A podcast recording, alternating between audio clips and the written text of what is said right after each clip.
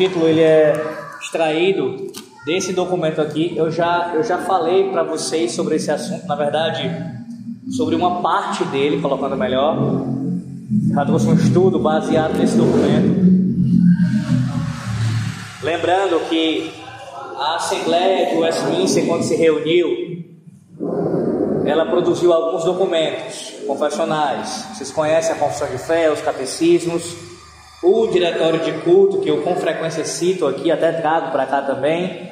Mas um outro, um outro documento que foi produzido foi esse daqui, que é a forma de governo da igreja, certo? Aqui ele traduzido, né? Então, esse documento ele, ele trata de forma específica da visão da Assembleia de Westminster, e aqui deixa eu frisar, da visão majoritária da Assembleia. Por que eu estou frisando isso? Porque na Assembleia tinham teólogos lá, não poucos, que defendiam outras formas de governo da igreja.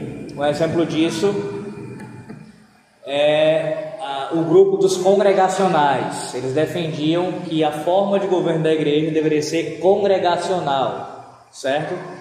Mas a visão que prevaleceu, a, a visão que foi adotada como oficial pela Assembleia de Westminster, foi a forma de governo presbiteriana. E é bom explicar isso também, porque quando nós falamos de presbiterianismo, sendo específico quanto ao termo, significa a forma de governo da igreja. É bem verdade que, historicamente, a nomenclatura presbiterianismo tem sido usada para se referir às doutrinas de forma geral, ao arcabouço teológico de forma geral que nós defendemos, com relação à salvação, com relação a, a tudo, a lei, a tudo, certo? O presbiterianismo ele é muito mais abrangente. Todavia, quando falamos de forma específica quanto ao significado do termo, estamos falando do sistema de governo da igreja. Exemplo, os irmãos ficarem ah, ainda mais conscientes do que eu estou querendo dizer. A igreja batista, ela tem essa nomenclatura, e aí se você tiver é, falando de igreja batista em termos mais abrangentes, os batistas creem em mais coisas do que eu vou citar agora. Mas o termo especificamente batista é uma referência à questão do batismo, ao entendimento dele sobre o batismo. Assim como a igreja congregacional, o termo congregacional é uma referência ao entendimento dele sobre o sistema de governo da igreja, a forma de governo da igreja. Pois bem, a igreja presbiteriana é uma referência específica à forma de governo dessa igreja, que é presbiteriano governo. Ficou claro isso? Então entenda que, teologicamente falando, nós falamos de presbiterianismo ou de presbiteriano, no sentido mais abrangente, arcabouço teológico que envolve a nossa cosmovisão, que a gente pensa sobre vários aspectos, sobre tudo na verdade, mas quando a gente está sendo específico no significado do termo, estamos falando de sistema de governo da igreja, ou forma de governo da igreja. Certo? Pois bem, esse documento aqui foi produzido na Assembleia, e aqui nós temos a, a teologia presbiteriana sendo expressa de maneira confessional. Então, confessionalmente, o que nós cremos está expresso aqui. Esse documento ele não é adotado oficialmente pela IPB, por exemplo, e também por outras igrejas presbiterianas ao redor do mundo. Algumas adotam, outras não. A IPB é um exemplo que não adota. Mas mesmo a IPB não adotando esse documento como oficial, como mais um documento dela, como é a confissão, como são, como são os catecismos, não quer dizer que ela rejeite tudo que esteja aqui. Pelo contrário, ela só pode ser de fato presbiteriana, qualquer igreja, se ela minimamente concordar com a raiz do que está sendo exposto aqui, com a teologia, com a espinha dorsal do que é exposto aqui. Eu vou mostrar isso para vocês. É, como eu disse, eu tinha dado já um estudo sobre esse assunto, mas eu falei a respeito dos ofícios da igreja há muito tempo aqui, quando a gente estava à frente da congregação. Eu falei da questão do ministro, a, do presbítero, do diácono, não sei se os irmãos vão lembrar. Hoje o meu foco é falar da questão da, da estrutura eclesiástica da igreja, ou seja, os concílios, certo? Qual é a nossa estrutura e como é que nós entendemos essa divisão ou essa organização que ela é, ela é feita. Deixa eu partir daqui, eu vou começar aqui a leitura e em cima eu vou explicando para os irmãos. Ah, lembrando, primeiro eles falam dos ofícios, aí depois falam ah, desses ofícios atuando dentro da igreja local, as ordenanças que uma igreja local precisa ter relacionadas ao culto e outras questões também. E aí passa para o governo, que ele diz o seguinte: do governo da igreja e dos diversos tipos de assembleias para o mesmo. Cristo instituiu um governo e governadores eclesiásticos na igreja. Para este propósito, os apóstolos receberam imediatamente as chaves das mãos de Jesus Cristo e usaram e exerceram isto em todas as igrejas do mundo, em todas ocasiões. Cristo, desde então, provê a alguns em sua igreja dons de governo e com a comissão de executar o mesmo, quando chamados a isto. É lícito e agradável a palavra de Deus que a igreja seja governada por diversos tipos de assembleias, as quais são chamadas de congregacional, vou explicar os termos, clássica e sinódica. Vamos por partes. Primeiro, com relação a essa teologia das chaves. Já falei outras vezes aqui. Isso é importantíssimo para vocês entenderem, a teologia das chaves. Lembra quando o Senhor Jesus Cristo falou para o apóstolo Pedro acerca das chaves que ele receberia ali, receber das mãos do Senhor para abrir ou fechar as portas dos céus, o reino dos céus? Pronto. Nós cremos que o significado dessa passagem, o que Cristo falou para Pedro, ah, não é que um sacerdote, como o papista vai professar, ele tem ah, como praticamente, estou sendo aqui eh, sucinto né, na minha fala, é claro, não aprofundando a teologia dele sobre isso, praticamente dá direito de céu ou inferno a uma pessoa. Não é isso. Mas é que pela pregação da palavra e pela disciplina eclesiástica, atribuições estas que cabem aos presbíteros, aos oficiais da igreja, Deus abre ou ele fecha o reino dos céus aos pecadores. Aos pecadores penitentes, ele abre o reino dos céus. Penitentes, ou seja, aqueles que são arrependidos dos seus pecados. Aos pecadores impenitentes, aqueles que não se arrependem, ele fecha. Fecha como? Um exemplo prático disso. O evangelho está sendo pregado, anunciado no púlpito, a pregação está acontecendo. O pecador é impenitente, ele não se arrepende, ele ouve o evangelho e o coração é duro e não não não crê. Aquela pregação, ela atua no coração daquele pecador, fechando o reino dos céus a ele. É esse o sentido. Ele não entrará no reino dos céus se ele não se arrepende, se ele não crê, se ele não confessa o Senhor. Da mesma forma, Aquele pecador que ouve a mensagem do Evangelho sendo pregada e se arrepende, crê no Senhor, o reino do céu está sendo aberto diante dele e ele entra nesse reino dos céus. A disciplina eclesiástica funciona de forma semelhante. Um pecador na igreja que comete um pecado que é passivo de disciplina eclesiástica, quando essa disciplina ocorre, o reino dos céus está sendo fechado a ele. E aí entenda, ah, é claro que no caso de alguém que foi disciplinado e ainda não excomungado da igreja, apenas disciplinado, ele ainda está num período ainda, ainda, ainda membro da igreja, não foi excomungado ainda, mas de certa forma ele já sofreu ali uma sanção. E se ele não se arrepender, ele vai ser excomungado, e aí o reino dos céus, visivelmente falando, será fechado para ele, até que ele se arrependa dos seus pecados e assim possa ser reintegrado à comunhão dos santos. Quando a disciplina eclesiástica ela chega ao fim da restauração, ou seja, não há excomunhão, mas há uma restauração, o que acontece? O reino dos céus de novo é aberto ao pecador. Lembrando que aqui o reino dos céus é aberto ou fechado, visivelmente falando, irmãos. Nós não temos como mensurar isso no âmbito espiritual. Deixa eu dar um exemplo. Vocês têm alguma dúvida que um pecador ele pode professar um falso arrependimento para ser restaurado na igreja? Ele pode fazer isso. Quantas vezes alguém professa um falso arrependimento para ser restaurado pelo conselho? E aí ele é restaurado. Então, o que aconteceu? Publicamente, de forma visível, o reino dos céus foi aberto a ele. De fato, ele foi reintegrado, ele faz parte da comunhão dos santos, ele é membro da igreja, ele está entre nós, ele pode cear novamente, tudo está acontecendo. O reino dos céus foi aberto a ele. Mas no âmbito invisível, no âmbito espiritual, só Deus sabe. Porque em última instância, só Deus sabe. Agora, no campo visível, da igreja visível, isso acontece. O reino dos céus é aberto ou fechado ao pecador. Essa é a linguagem. Continuando aqui ainda nesse ponto. Dons de governo.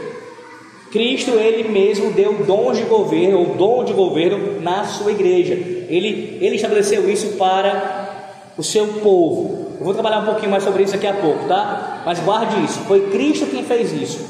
É interessante você ter isso em mente, porque nós presbiterianos nós cremos que a forma de governo da igreja não é algo que é opcional. Mas é claro, pastor Alessio, a gente entende isso daí. Na verdade, doutrina nenhuma é opcional. É, se é doutrina, é verdade, tem que ser acatada por nós e ponto final. Verdade, sim. Só que quando eu digo isso, eu quero enfatizar a importância de como nós olhamos para a forma de governo da igreja. Vocês têm ouvido há um bom tempo nessa congregação a importância que nós damos para o culto solene, correto?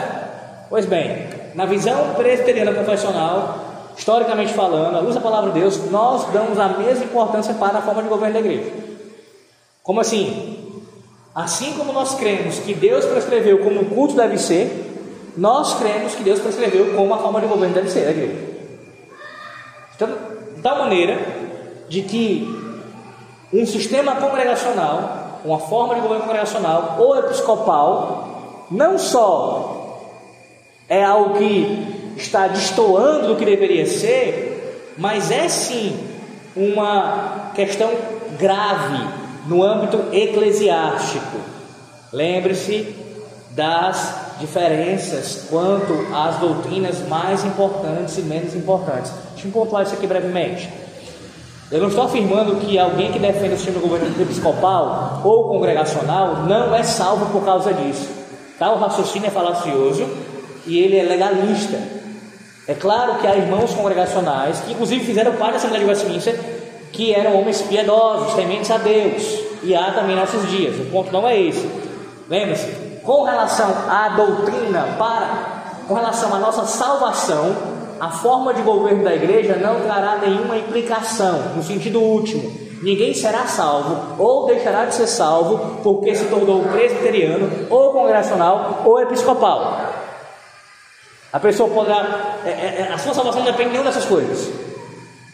Então, quanto à salvação, essa doutrina do sistema de governo, ela é secundária. Agora, quanto à vida da igreja, quanto à sua melhor organização, quanto a uma maior fidelidade, a uma maior pureza, a um maior andamento de como as coisas devem ser, ou seja, quanto à nossa santificação, é de caráter primário. De caráter primário, a forma de governo da igreja. E aí vem, a estrutura é essa: congregacional, clássica e sinódica. Congregacional, clássica e sinódica. Vou já explicar os termos. Continuando aí daqui. Do poder em comum, próximo tópico, do poder em comum a todas estas assembleias. É lícito e agradável à palavra de Deus que as diversas assembleias mencionadas anteriormente tenham poder para convocar e chamar perante si quaisquer pessoas dentro de seus diversos limites, aos quais os assuntos eclesiásticos sejam concernentes. Abra sua Bíblia em Mateus 18, e eu quero que você leia, quem encontrar pode ler. 18, Mateus 18, do versículo 15 ao 20.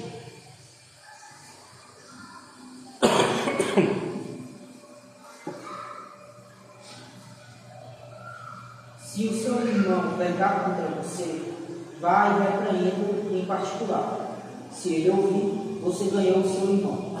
Mas se não ouvir, leve ainda com você uma ou duas pessoas, para que, pelo depoimento de duas ou três testemunhas, toda a questão seja decidida. E, se ele se recusar a ouvir essas pessoas, exponha o assunto à igreja. E se ele se recusar a ouvir também a igreja, considere-o como publicano. Esse texto ele é importantíssimo para o nosso entendimento e que fundamenta, exegeticamente falando, a nossa posição acerca dos tribunais eclesiásticos. Inclusive é um texto de, né, que, é o, que, é, que, é, muito debatido nessa questão, nesse assunto. Não é porque, por não interpretarem corretamente, congregacionais, por exemplo, entendem essa fala do Senhor Jesus Cristo como se fosse ah, o Senhor dando é, base, fundamento para uma prática congregacional ou uma, um governo congregacional. Ó, leve-o para a igreja, como se fosse a igreja como um todo, a congregação, os membros tratarão do caso, da disciplina. E é assim que acontece no contexto congregacional. Quando alguém será, vai ser disciplinado, a congregação participa da disciplina. Se vocês já participaram de uma situação como essa, já ouviram falar na prática como isso acontece. Mas assim, é terrível. É terrível. É que eu estou falando em termos práticos, tá? É terrível. Imagine, o indivíduo vai ser tratado o pecado dele ali diante de todos e qualquer um membro da igreja pode falar sobre aquele assunto. A igreja lotada, todos os membros ali, e qualquer um vai lá para frente pode falar a respeito do caso do indivíduo. Então há situações onde ele é bombardeado. Bombardeado. Esse é o entendimento. Leve-o à igreja. Mas será que foi isso que o Senhor Jesus Cristo quis dizer? Não, não foi isso.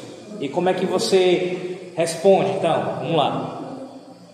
A linguagem que o Senhor Jesus usou aqui nesse texto é a mesma linguagem, era o padrão em seus dias quanto às questões do povo ali, como é que elas eram tratadas pelos líderes da nação, pelos sacerdotes.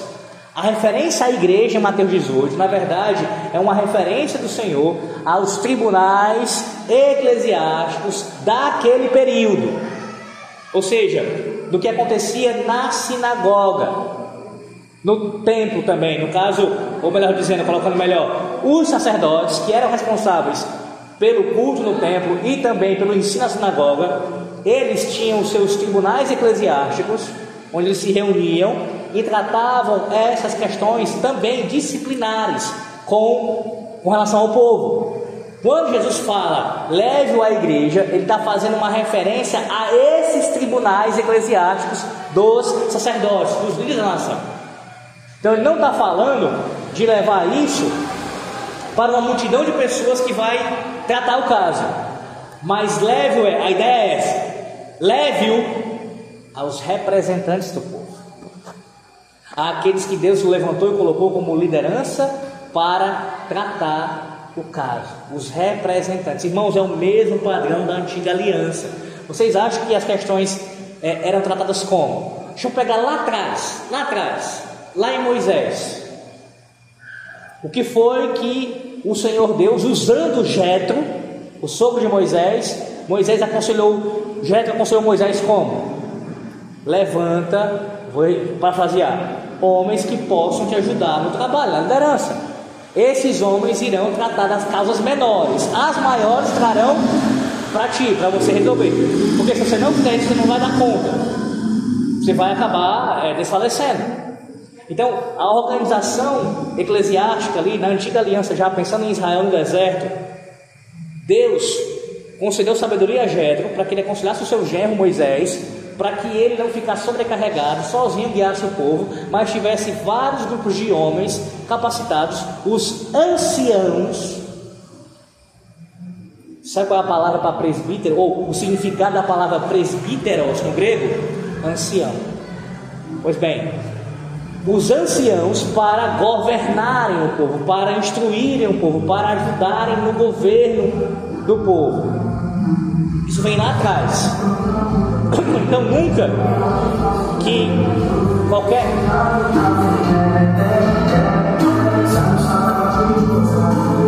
nunca que qualquer uma dessas questões ser tratada pela nação de Israel como um todo. Pense, por exemplo, é, nas questões envolvendo ali o reino, aí já pensando mais à frente, é na monarquia mesmo. Davi tratava das coisas como rei, representante do povo, ele tinha os seus sábios, os seus conselheiros para lhe ajudar. Mas nunca o povo iria fazer isso. Deixa eu colocar de maneira mais clara possível. Seja no âmbito civil ou eclesiástico, Deus sempre levantou representantes para tratar dos assuntos. Nunca foi o povo como um todo debatendo a questão e vamos resolver como é que isso vai ser feito. Isso não existe, irmãos. Deus elege, ele levanta representantes do povo para resolver as causas do povo, seja no âmbito civil ou eclesiástico. Vai falar. Alex, é um texto que eu tenho muitas dúvidas, eu não sei se você vai ter tempo uhum. para comentar, é Jeremias 31, 33, né, que fala sobre a nova aliança. Ah, esse texto eu vou falar, mas na questão lá do pacto. Sim, é. Porque esse texto aí eu vou, eu vou trabalhar bem direitinho nele, sei qual é. É, porque assim, a forma que o profeta fala, né, que nenhum irmão ensinará a seu outro irmão, dizendo, conheça o Senhor, porque todos o conhecerão, Sim. né? Tipo assim, dá uma ideia de, como é que eu posso dizer? É que, sei lá, não, não sei se os congregacionais usam esse texto, verdade nem sei, mas eu lembro ali, eu, eu Ele... pensei, pô, se cada um pode, se cada um não vai mais ensinar o seu irmão, ou vai ter ali, é, vai ser só um povo, uma unidade no sentido de, de mesma hierarquia, né? Faz sentido dizer que é congregacional, né? Normalmente o texto é usado para falar é, das questões de continuidade das questões da, da, da, da, nova aliança, né? da antiga nova aliança. Vou tratar disso. Mas eu vou responder essa questão que você contou brevemente, mas lá eu aprofundo. Vou responder. Vamos parar para pensar nisso. Quando o profeta fala sobre que nenhum ensinará ao seu irmão, nenhum ensinará ao outro, no contexto de uma nova aliança, se isso, se a gente levar as últimas consequências desse texto, essa, essa, essa interpretação que é dada ao texto, então o que, que a gente faz, por exemplo, com o que o próprio Novo Testamento fala sobre homens que Deus levanta para ensinar a igreja? Vou pontuar isso daqui, vou, vou citar isso daqui. 1 Timóteo capítulo 3, o apóstolo Paulo fala para Timóteo sobre ah, o desejo pelo episcopado e que uma característica é seja apto para ensinar, certo? E ali está falando de um grupo distinto. Ele não está falando para todos os cristãos ali. Ele não está dizendo que todos os cristãos têm que ter aquela mesma aptidão para ensinar. Está falando que um grupo distinto da igreja, os bispos, ou então os presbíteros, que também usam a mesma linguagem lá em Tito, tem que ter aptidão para ensinar. Então há um grupo específico na igreja que Deus levanta com aptidão para ensinar, que não é a mesma coisa que os demais. O que eu quero dizer?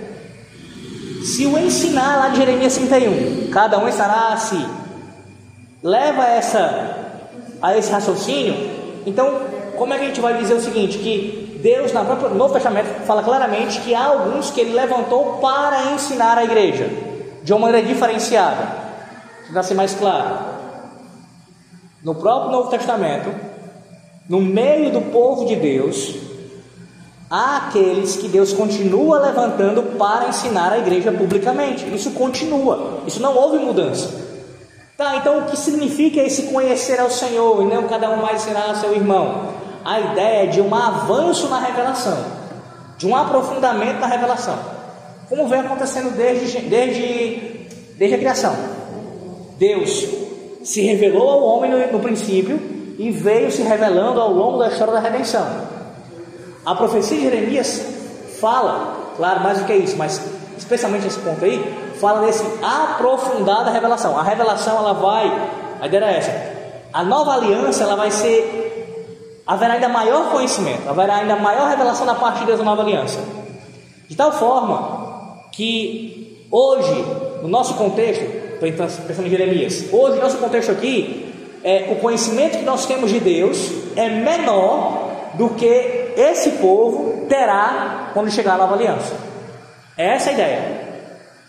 Não tem nenhuma dúvida que a igreja hoje, com a Bíblia completa, tem mais conhecimento, tem mais material a seu, a seu dispor de revelação do que o povo no tempo de Jeremias. Vocês não dependem, por exemplo, de um sacerdote ter que, ah, só ele teria ali o pergaminho e você ir lá, ter que ir lá, entendeu? Você tem a Bíblia na sua casa completa. Então você tem muito mais acesso à revelação e à sua disposição do que tinha o povo na antiga aliança. Essa é a ideia. Mas isso não leva a consequência, não leva, isso, esse pensamento não leva à seguinte consequência: não haverá ninguém para ensinar. Porque olha, olha como é absurdo o pensamento. Ah, ninguém dirá ao seu irmão, né? É, é, conhece, conhece ao Senhor. Se isso falar nas últimas instâncias, o que a pessoa está querendo dizer com, com a interpretação desse texto é exatamente isso. Então não haverá mestre na nova aliança, porque todo mundo vai conhecer o Senhor igualmente. Todo mundo ter a mesma capacidade para conhecer o Senhor. Então não, não haverá necessidade de mestres. Mas o texto não está dizendo isso. O texto está dizendo o seguinte: é um comparativo entre a antiga e a nova aliança quanto à profundidade de revelação, de maior, de maior escala, de maior profundidade de revelação em comparação com uma aliança e outra, ou com uma administração e outra do mesmo pacto. Esse é o ponto. E não é agora precisamos de mestres, depois não precisaremos de mestres. Claro que não. Enquanto aqui estivermos, Deus continuará levantando mestres para ensinar ao seu povo. Depois de isso, essa é a questão. Continuando. Ah, eles têm poder para ouvir, no caso aqui desses, desses concílios, tá? Para ouvir, para determinar as causas e diferenças, como ordeiramente sejam apresentadas a eles. É lícito e agradável a palavra de Deus que todas as ditas assembleias tenham algum poder para dispensar censuras eclesiásticas. Vamos por partes. Primeira assembleia, assembleia congregacional. O que é isso? Assembleia congregacional. Esse é só um termo para o que você conhece na igreja presbiteriana do Brasil como conselho local da igreja. O termo confessional usado aqui, pelo menos um deles é esse: assembleia congregacional. O que é assembleia congregacional? O conselho local. O conselho da igreja. Conselho, assembleia local. Que são, o documento diz, o encontro dos presbíteros de uma congregação, no caso igreja, congregação nessa ideia, tá? De igreja, particular, para a governá-la.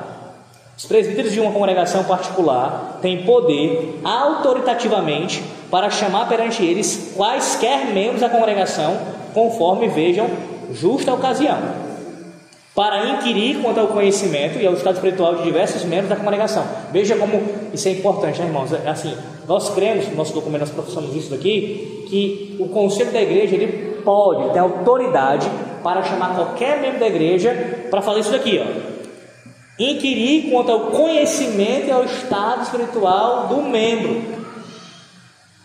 Isso é algo que o próprio Cristo delegou aos presbíteros para fazer. Infelizmente muitos não fazem, mas é papel do conselho fazer isso. E aqui entenda, não é no sentido de caçar a pessoa, perseguir a pessoa, é na preocupação espiritual pela ovelha. Perguntar, está tudo bem? Perguntar como anda a sua vida de oração, como anda, entendeu? É, é um acompanhamento pastoral. Ver se o conhecimento bíblico tem crescido, é nesse sentido. Inquirir nesse sentido. É claro que alguns usam disso, tem os extremos, né? Tem os que negligenciam, não acompanham de jeito nenhum, tanto faz, está espiritual da congregação, se a congregação está bem, se está mal, tanto faz. E outros que vão para o outro extremo, que é abuso de poder. Utiliza do pastorado, do presbiterado para fazer o quê? Tratar a ovelha aqui na mão esmagar a ovelha. Isso, os dois extremos são pecaminosos. Mas perceba, há esse direito, porque o próprio Cristo estabeleceu os presbíteros para isso. Continuando. Para admoestar e repreender. Admoestar tem a ideia de confrontar. Vou ser bem claro com relação a isso, viu, irmãos? Um oficial da igreja, não estou falando só do pastor, não, mas é claro que mais que pastor isso. Ele não pode ter receio de confrontar o membro da igreja. Não pode. Para pensar, por exemplo, em relação à relação de pais e filhos. Imagine um pai que não tem coragem, não tem é, autoridade para confrontar o seu filho quando ele estiver errado. Ele vai fazer ele dar de sapato. O que ele quiser com ele. Um pai tem que chegar para o filho em amor e repreender e confrontar. Você está errado nisso, ele não pode fazer isso. Assim o pastor, assim o presbítero tem que fazer com o membro da igreja, quando necessário for. Tem que chegar e fazer. sem pensar no tamanho do dízimo que ele dá, sem pensar na função que ele exerce, no quão importante ele está com a congregação. Claro que essas coisas são importantes, mas eu digo, isso não pode impedi-lo de admoestar, de confrontar o irmão ou a irmã que está precisando desse confronto. Infelizmente, nós temos vivenciado tempos em que há homens muito relapsos quanto a isso, e até mesmo, a palavra é essa, tá, irmãos? Frouxos. Frouxos seja com medo de perder a igreja, no sentido mesmo errado, o termo de, de você acabar sendo demitido por conta disso, aí você vai abafar o pecado. Não, não pode. Não pode, mesmo que o risco seja esse, ser demitido pelo conselho. Mesmo que o risco seja é, receber da congregação uma retaliação, ou pelo menos de parte da congregação, porque repreendeu alguém que era bem quisto. Fazer o quê? E aqui entenda, com sabedoria. Tem pastores que não, também não sabem fazer isso não tem o menor pudor, não tem o menor, o menor tato para fazer isso, tem que ser com cuidado. Tem situações e situações. Se alguém tem cometido um pecado em particular, o pastor vai tratar isso em particular. Assim como uma falta grave pública tem que ser tratado como? Publicamente. Então ele tem que saber ter esse manejo, e não é fácil, irmãos. É o Espírito Santo que dá essa sabedoria ao pastor. A todos nós, como cristãos, lidar com uns com os outros, ainda mais quem está em posição de liderança. Mas ele tem que fazer, ele tem que cumprir o chamado dele. Pode falar, Maria. O pastor está em falta, o oficial? Ó, ótima pergunta, ótima pergunta. O nosso ponto é com relação ao, ao, mas eu vou, eu vou responder. Eu vou responder inclusive também usando o nosso documento confessional. Vamos lá. Se tiver com ele aí, pode abri-lo. Catecismo maior. Catecismo maior. Eu quero dar a resposta bem, bem exata, né? Quanto a senhora me perguntou. Pergunta 127. 127. Diz assim, ó. Qual é a honra que os inferiores devem aos superiores? Resposta: 127, catecismo maior. Isso com relação ao quinto mandamento. A honra, resposta: a honra que os inferiores devem aos superiores é toda a devida reverência em coração, em palavras e em procedimento. A oração e ação de graças por eles, a imitação das suas virtudes e graças, a pronta obediência aos seus mandamentos e conselhos legítimos, a devida submissão às suas correções, a fidelidade, a defesa, a manutenção e o apoio devido à pessoa e à autoridade deles, conforme os seus diversos graus e a natureza das suas posições. Veja, a parte final aqui é importantíssima. Suportando as suas fraquezas e encobrindo-as com amor, para que seja uma honra para eles e para o seu governo. A próxima pergunta, 128. Quais são os pecados dos inferiores contra os seus superiores?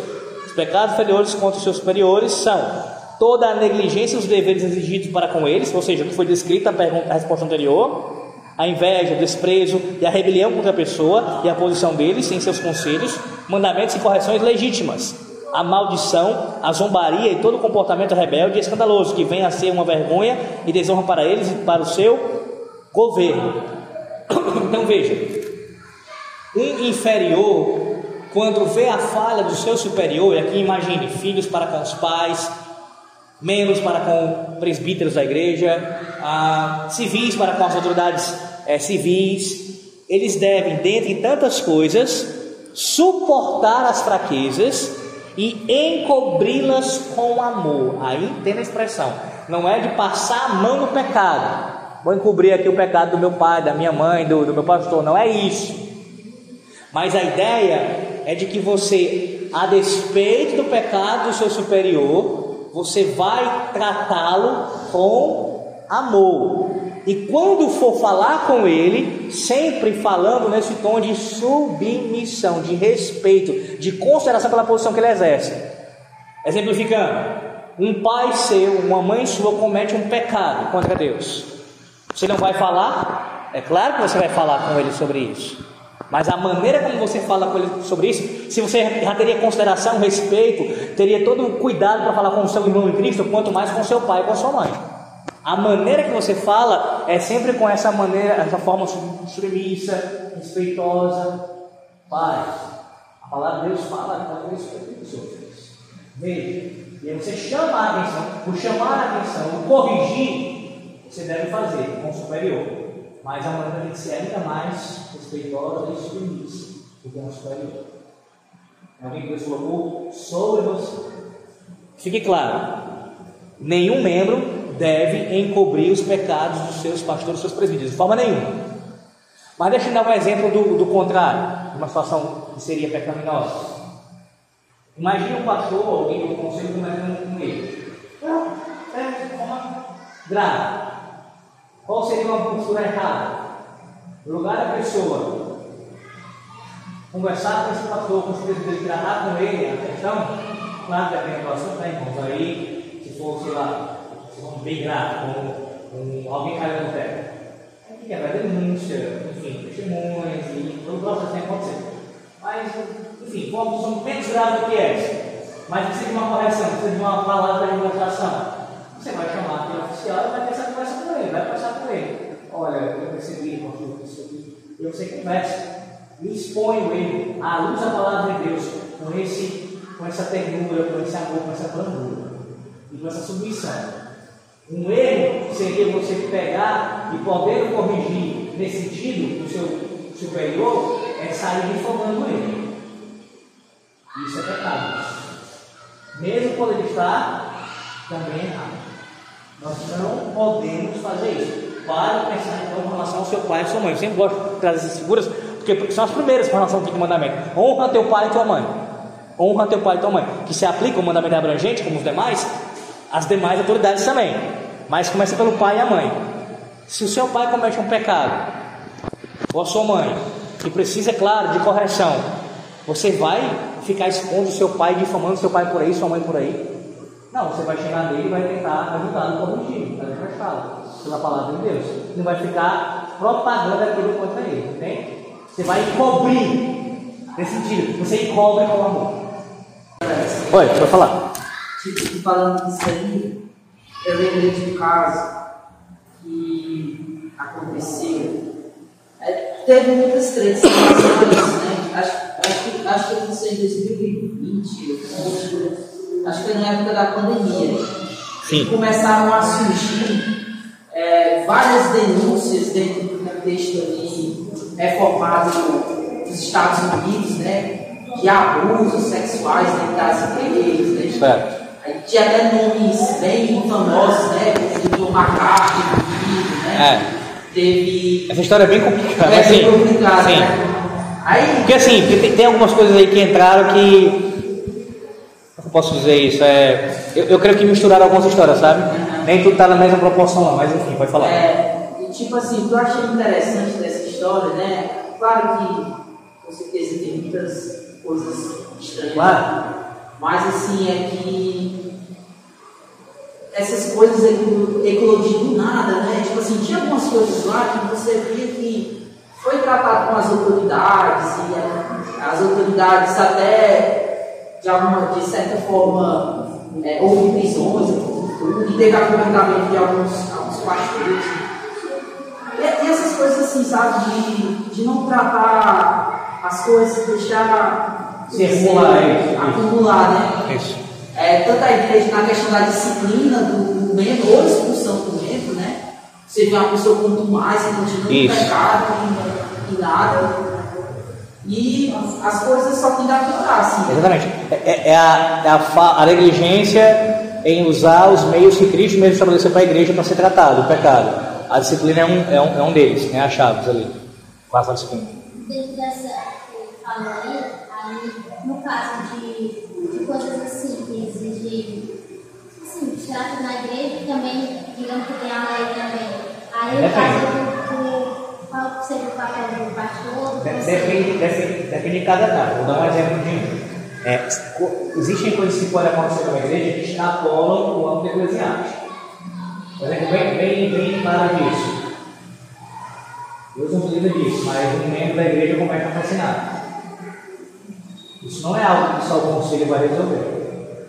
Isso extrapola o âmbito eclesiástico, isso vai tratar do âmbito civil. Também.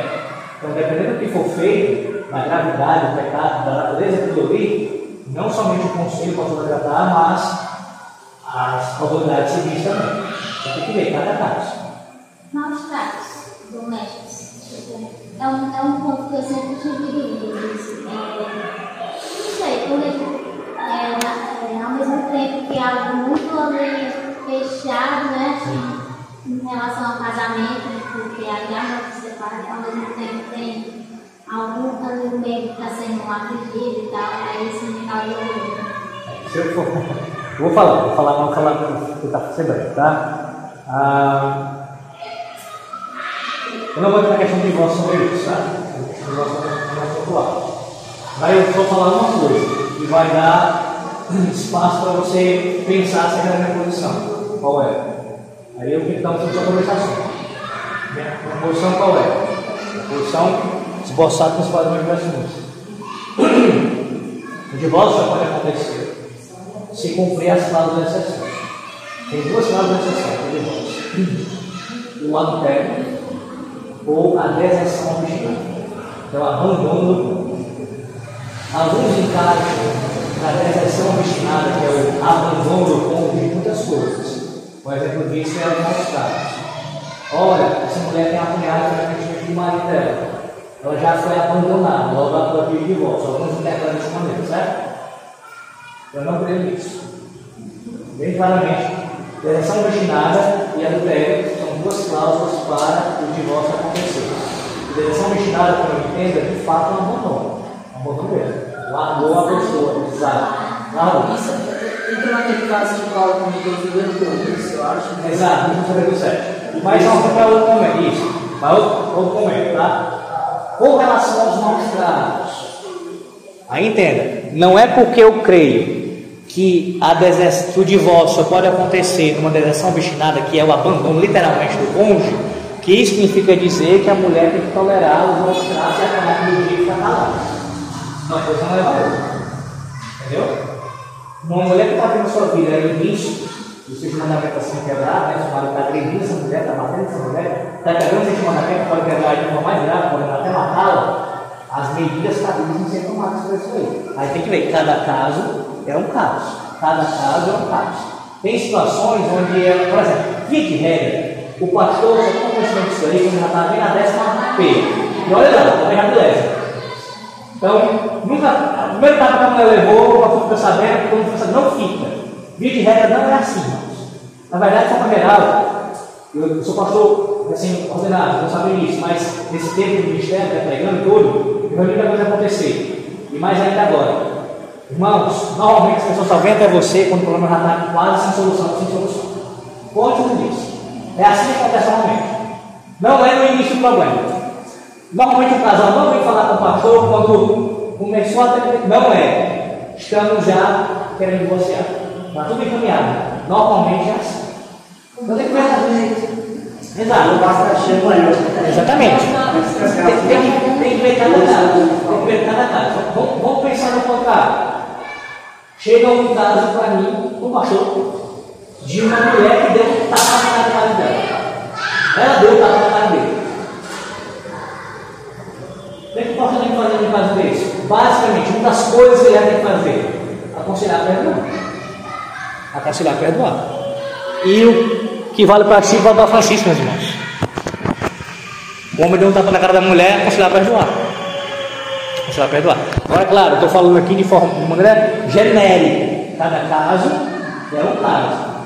Eu sei lá, ah, chega uma agressão no hospital.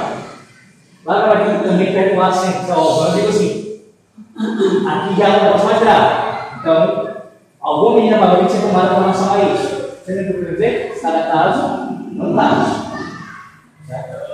Alex, fala só dois comentários para não estender. Tá bom. É, É, daí para a questão do cara, mas pode falar. mas assim, eu, eu quero ficar aqui no, na resposta à pergunta 107, Certo. no finalzinho dela, que é compromisso com amor, certo? Uhum. Só que antes eu queria só tratar essa questão, essas duas causas de acesso que você citou, né? Certo. Porque tem pastores que defendem abertamente que se a mulher, no caso, não vou colocar maus tratos assim mesmo, vou colocar de se a mulher é legítima, o pastor defende abertamente que ela pode ser. Você é assim? Aí eu não vou entrar aqui no. Se ela pode ser calada de novo. Sim, sim. A pastor diz, olha, pastor, já vem pastor dizendo assim, Se você acha que a mulher não pode se separar, será agredida, eu queria ver se fosse a sua irmã que fosse agredida. Sim, sim. Fosse, né, É que responder isso. Pega seu irmão ou sua filha e leva para casa. né, Porque, porque entenda, uma coisa é afastar do agressor, outra é divorciar, legalmente falando. São duas coisas distintas. Quando eu falo sobre. eu Vou falar só daqui, tá? Porque não é lembrando demais. Mas está bem claro a minha posição sobre isso. Então, veja daqui. Quando eu falo sobre o divórcio, quando eu correr as duas cláusulas, uma delas é o abandono, logo, a agressão por si só não é suficiente para constituir abandono, eu não creio nisso. Não significa dizer que a pessoa é obrigada a conviver nessa circunstância de apanhar todo dia com o marido, não. Mas também não quer dizer que ela tem que se divorciar. Muito menos casar de novo. Porque, infelizmente, acontece, né? Assim, Sim.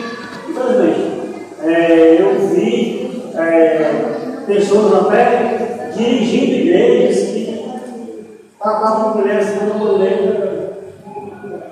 Enfim, Sim. mas voltando aqui para a sentença, é, tem até um texto que também fala isso, acho que é Tiago, salvo engano, é, fazendo isso, amará a ti mesmo, como ele é cuidado com o dos pecados. Mas o que você estava fazendo isso, só me engano é Tiago. É,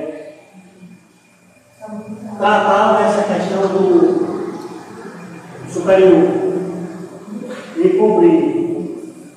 Porque assim, mesmo que seja branco, mesmo que seja com todo o respeito, que obviamente é devido, entendeu? Porque, no caso, eu conheço, eu conheço que o pastor se envolveu no pecado escandaloso e eu não sei os desdobramentos, mas eu sei que influenciou uma pessoa do, da música, só da música na igreja, e foi tipo uma queda de luminosa. Certo. Claro, o pastor pode. E esse pecado, esse pecado, ele deu. Ele trouxe à luz outros pecados. A Bíblia diz que o abismo. Sim. Então, e aí ele disse para. é, ele disse o seguinte: olha, o estatuto dessa igreja não se aplica a mim. Então, quem não estiver satisfeito, Certo. já viu isso, né? Sim. Isso já aconteceu. Uma multidão de gente saiu, saiu da igreja. E é curioso que essa igreja recebe um grande número de pessoas vindas de outras igrejas com problemas. Desviadas. De outras igrejas. Saíram sem, sem solução, tiveram querendo lá na igreja que estava, não resolveram, saíram e foram para essa. E aí daquele, daquele é, não, não toquei no ungido do Senhor. Infelizmente, meus pastores usam esse artifício.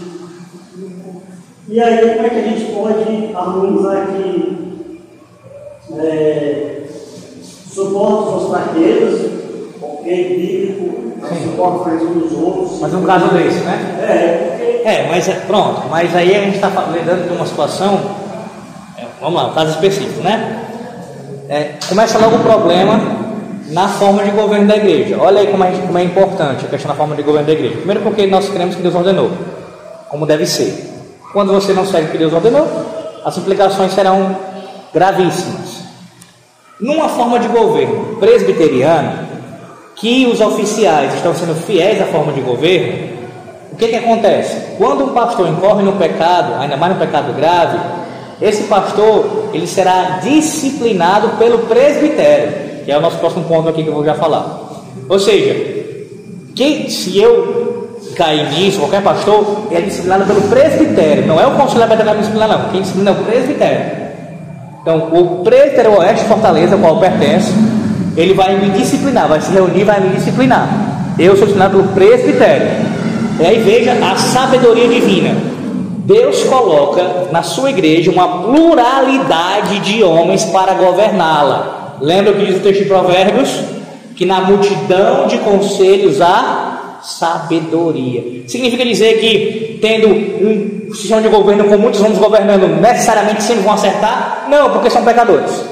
Mas a quantidade de erro será muito menor. Nem como comparar com vários homens sábios, experimentados, conhecedores da palavra de Deus, em oração, em jejum, tomando decisões.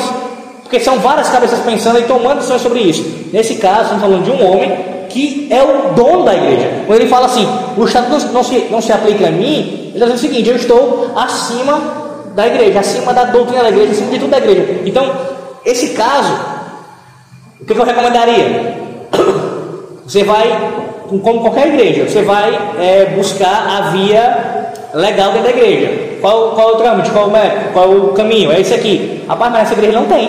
O pastor quem diz, quem dá o começo, meio e fim da palavra, acabou-se. É sair, meu irmão. Igreja como essa, há uma corrupção muito grave, muito grande aí, porque o pastor está dizendo o seguinte: a Bíblia, o que a palavra de Deus diz, não se aplica a mim. Esse é o ponto. Ah, quando alguém vai chamar o seu superior a atenção, como qualquer outro irmão, em um aspecto específico também, claro, não chamar a atenção do irmão seu, ou seja, pouco no pecado, deixar a palavra de Deus e tal, espera-se o quê? Que haja arrependimento a mudança. Você chamou o pastor na palavra de Deus, atenção, pessoalmente, pastor, isso aqui e tudo, e o pastor demonstrou soberba, impenitência, características de alguém que não é um crente, você já começa com o pé atrás. Se for no caso da presbiteriana, você vendo isso, você vai levar para o conselho, no caso. Para o conselho tratar, levar para o presbitério e assim o trâmite seguir. E se você vê que está, um, no caso, na igreja presbiteriana, estão acumulados, o conselho está aprovando o pecado, dando base no pecado, e, enfim, é sair. Se o sistema está corrompido, a esse ponto, a esse nível, que não vão tratar um pecado flagrante, é sair. É sair. Não tem outra, outra história não. Se não tem como resolver pela via do, do governo da igreja, conversou, tratou, não, não vai resolver, é sair, é abandonar esse lugar. Não, tem, tem, tem, tem vários tipos de situações. Por exemplo, é, eu conheço casos em que o conselho de uma igreja ele é muito. Ele, ele não é influenciado pelo pastor, não, pelo contrário. Tem conselho de igreja que o pastor até pena na mão do conselho. Pena mesmo, pena mesmo, passa dificuldades sérias. Eu conheço casos assim, de fato sabe. Mas tem casos que o conselho é o pastor. Que na verdade acaba sendo psicopal na prática. O pastor é quem toma todas as decisões e o conselho só vai é, tá calando. Isso. Então tem, tem, tem algumas situações, tem, enfim, varia. Tipo assim, que acontece muito, né? É, deixa, inclusive, as tarefas que deveriam ser divididas, né? Isso. né? visitação, isso. dar aula na escola dominical, por exemplo, né? Deixa nas contas do pastor. Exato, também tem isso, também tem. Então assim, tem, tem muitas coisas. O ponto é aqui, na, nesse estudo, né? Para eu, eu vou passar para aquele por avanço, rapidamente. É mostrar que essa estrutura Deus estabeleceu. O problema é que os homens, por serem pecadores, não usam o que Deus ordena. Mas veja, fora dessa estrutura que eu creio que foi a que Deus estabeleceu, se nela, por conta dos nossos pecados, nós somos, somos infiéis, não conseguimos cumprir fielmente tudo que Deus ordena, na estrutura, na estrutura que Deus não estabeleceu, os problemas serão muito maiores, muito mais grandes. Ah, eu, eu gosto de estar citando para mim, né, para deixar bem claro que eu estou falando sobre isso e isso aplica a mim também. Tá? Não é me dando como exemplo, não. Só dando um exemplo para você entender que também se aplica a mim todos nós. Vamos lá. Digamos que amanhã, no futuro, né, o Azaf, ele é chamado pastorado. Seja bicho dele. E aí eu ah, seria pecaminoso trazendo para ele ser sinalista de igreja que eu sou pastor, e até servir durante um tempo encontrando uma igreja que uma congregação nossa, meu pastor auxiliar durante um tempo. Não é nada de pecaminoso nisso. Em si, em si. Na verdade, seria até é, o mais apropriado, o pai, como tutor, também ali acompanhar essas orientações. Ensinar é pecaminoso. Agora sim, pode ter momentos que haja conflito de interesse sim. E isso tem que ser muito bem distinguido. Um pai, não, e assim o filho também, não pode favorecer o seu filho porque por conta da sua relação familiar. Em si não é, mas tem casos que se torna. Vou dar um exemplo aqui dizendo os nomes. Se tem alguma dúvida que a Cana, onde eu saí, Igreja Católica, havia 16 anos de idade, depois Canaã 6 anos. Se alguma dúvida que lá há uma, uma, um nepotismo entre pai e filho ali? Irmãos, o presidente é o Gessé Góes, do ministério, do ministério. E há alguns anos ele colocou o filho mais velho Davi para vir para a sede, ali na Passaré, e ficar pregando sobre os matutinos, ele não vai certinho. Já é o quê? Já deixou claro isso. E tem, e tem 64, verdade, 64 anos. Quando ele morrer, o bastão vai para quem? O filho vai ser o presidente. E detalhe, o filho do filho dele, o neto dele, já senta entre os pastores lá em cima. Em 14 a 15 anos, moleque. Por quê? Ele já disse também. Porque quando Davi passar. Então o que é isso? Isso é o quê? Conclusão empresa. Passa para filho. Não, isso aí não. Mas assim, nas assembleias também algumas não, mas tem algo assim de conhecer o filho realmente. Exatamente, exatamente. Pronto. Então, pode acontecer pontualmente um pastor chamar o seu para falar com ele e até mesmo substituí-lo no futuro? Pode acontecer. Mas isso tem que ser algo, primeiro, Deus tem ter uma situação todinha, no sentido de aprovar, todo mundo está vendo que é esse caminho mesmo da igreja. Enfim, tem toda uma situação que é favorável para isso e é lista para isso. Não é porque esse pai quer que o filho seja o, o pastor da lei.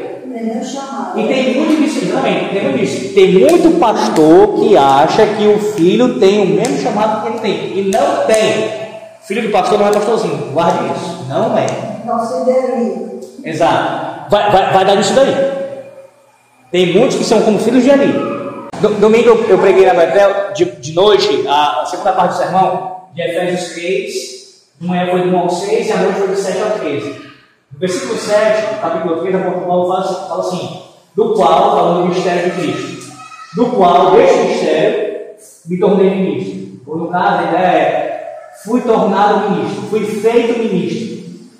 Aí, no original, o texto, a, palavra no passivo, essa é a ideia mesmo. O apóstolo Paulo está dizendo o seguinte: Deus me fez ministro, eu não me fiz ministro. Esse é o chamado. Deus torna alguém ministro, Deus o chama ninguém se faz. Ah, particularmente, agora você como pastor Alex, não seria agradável ter um pastor? Isso é óbvio. Qualquer pastor ficaria feliz de ver seu filho como pastor também. Mas jamais como algo imputável obrigatório. Tem que ser acabou. Deus me livre isso da visualizar de qualquer homem que não seja chamado por Deus. Porque vai, vai carregar um fardo na vida dele, vai ser uma maldição da igreja. Deixa eu continuar aqui para encerrar, tá? Ah, não, pelo horário a gente vai ter que parar, senão a gente não vai conseguir orar, tá, irmão? Vou parar aqui. Nós paramos aonde? Nós estamos na questão do conselho. Quinta-feira que vem, e aí eu vou aproveitar fazer isso. É a última quinta de, no... de fevereiro, né? Então eu, eu, trato a segunda parte, e aí em março, se Deus quiser, a gente volta para o do pacto. Finalmente, a gente volta, tá? Em março. Então, eu vou encerrar a segunda parte na quinta-feira que vem. Paramos aqui no conselho. Vou falar mais um pouquinho do conselho semana que vem e depois presbitério. Ah, só, já, só respondendo logo para vocês. Assembleias clássicas é o presbitério. E as sinódicas, sínodo. Ou assembleias sinodais, sínodo. Só uma explicação breve sobre isso. A divisão é essa: conselho da local, presbitério e sínodo. Aí você já pergunta, então por que a EPB tem um chamado Supremo Concílio? Não tem um símbolo aqui no Ceará? mais de uma livraria de isso. O Ceará tem três né? Nós fazemos parte de um símbolo, símbolo do Ceará. E tem que ter o Supremo Concílio. Na quinta-feira que vem eu vou aprofundar isso, mas vou explicar brevemente aqui. Ah, a Assembleia, lá fora, nos Estados Unidos, por exemplo, é chamada de Assembleia Geral. Nós chamamos de Supremo Concílio. É um, é um bem fácil de entender porque tem essa diferença. É apenas uma questão territorial e de, de, do tamanho da nossa denominação. Exemplo, lá nos Estados Unidos tem uma, tem uma denominação, a Igreja Presbiteriana Reformada na América do Norte. Dessa tradição, Igreja Presbiteriana Reformada na América do Norte. Essa denominação presbiteriana, ela é muito fiel, inclusive nós falamos também, a denominação como todo. Ela é bem, enfim, essa denominação, ela é pequena. Ela não é tão grande como a IPB do Brasil, por exemplo. Eu sei que os irmãos pensam assim, ah, a IPB é tão pequena comparada a outros grupos. É, mas em termos de presidencialismo, a IPB é a maior do Brasil. E ela é maior que muitos lá fora também. Então, essa presbiteriana dos Estados Unidos que eu estou falando, essa daqui, tá? Lá tem mais de uma, tem alguns. Essa daqui, que é bem fiel, ela é pequena, ela não tem tantas congregações, tantas igrejas. Pois bem, essa igreja, ela tem seus conselhos locais, tem presbitérios e tem um sínodo. Um sínodo. Certo? A IPB, pelo seu tamanho, ela tem. Eu tenho que depois olhar aqui no Icalvino, deixa eu ver aqui. Posso ver se eu abro aqui. Mas vamos lá. Tem vários presbitérios, tem vários sínodos e tem o Supremo Conselho. Certo? IPB tem vários presbitérios, vários conselhos de local, aqui de local organizado no conselho. Ela tem vários presbitérios e tem vários sínodos. Só não será tem três. Em outros estados do Brasil também tem sínodos. Mas tem Supremo Conselho.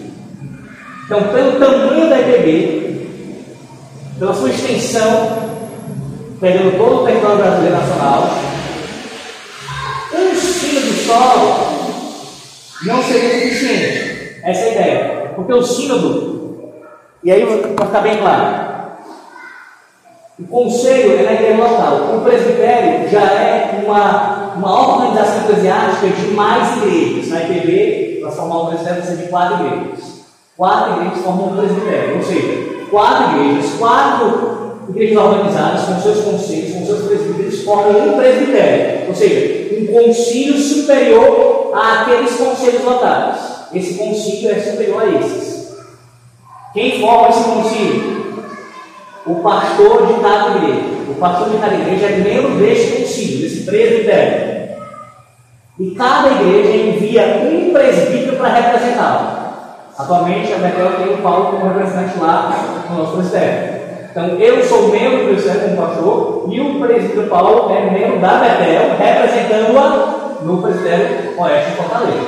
Ok? Então, nós temos o quê? Temos seis igrejas. Logo, nós temos seis pastores, sete agora, que o Paulo não foi ordenado, né? Então, tem o foi ordenado lá na também comigo, ele é pastor da primeira calcária. Tem sete pastores e seis presbíteros representando as seis igrejas do nosso presbitério. Acima do presbitério tem um sínodo. O que é um sínodo? É um concílio também, só que é um concílio superior ao presbitério, que é formado pelos membros do presbitério. Os membros do presbitério formam o sínodo, esse concílio superior. Então, é, é, são as instâncias, imagine no tribunal. As instâncias, o conselho local, o presbitério o sínodo pararia aqui, mas como a PB ela é muito extensa, ela tem vários sínodos regionais em, vários estados. E aí ela precisa de um concílio ainda superior para poder organizar isso. É só essa. Alguns acham que é burocracia demais. Eu não vejo dessa forma, eu vou explicar um pouquinho semana que vem, tá bom? Vamos parar aqui.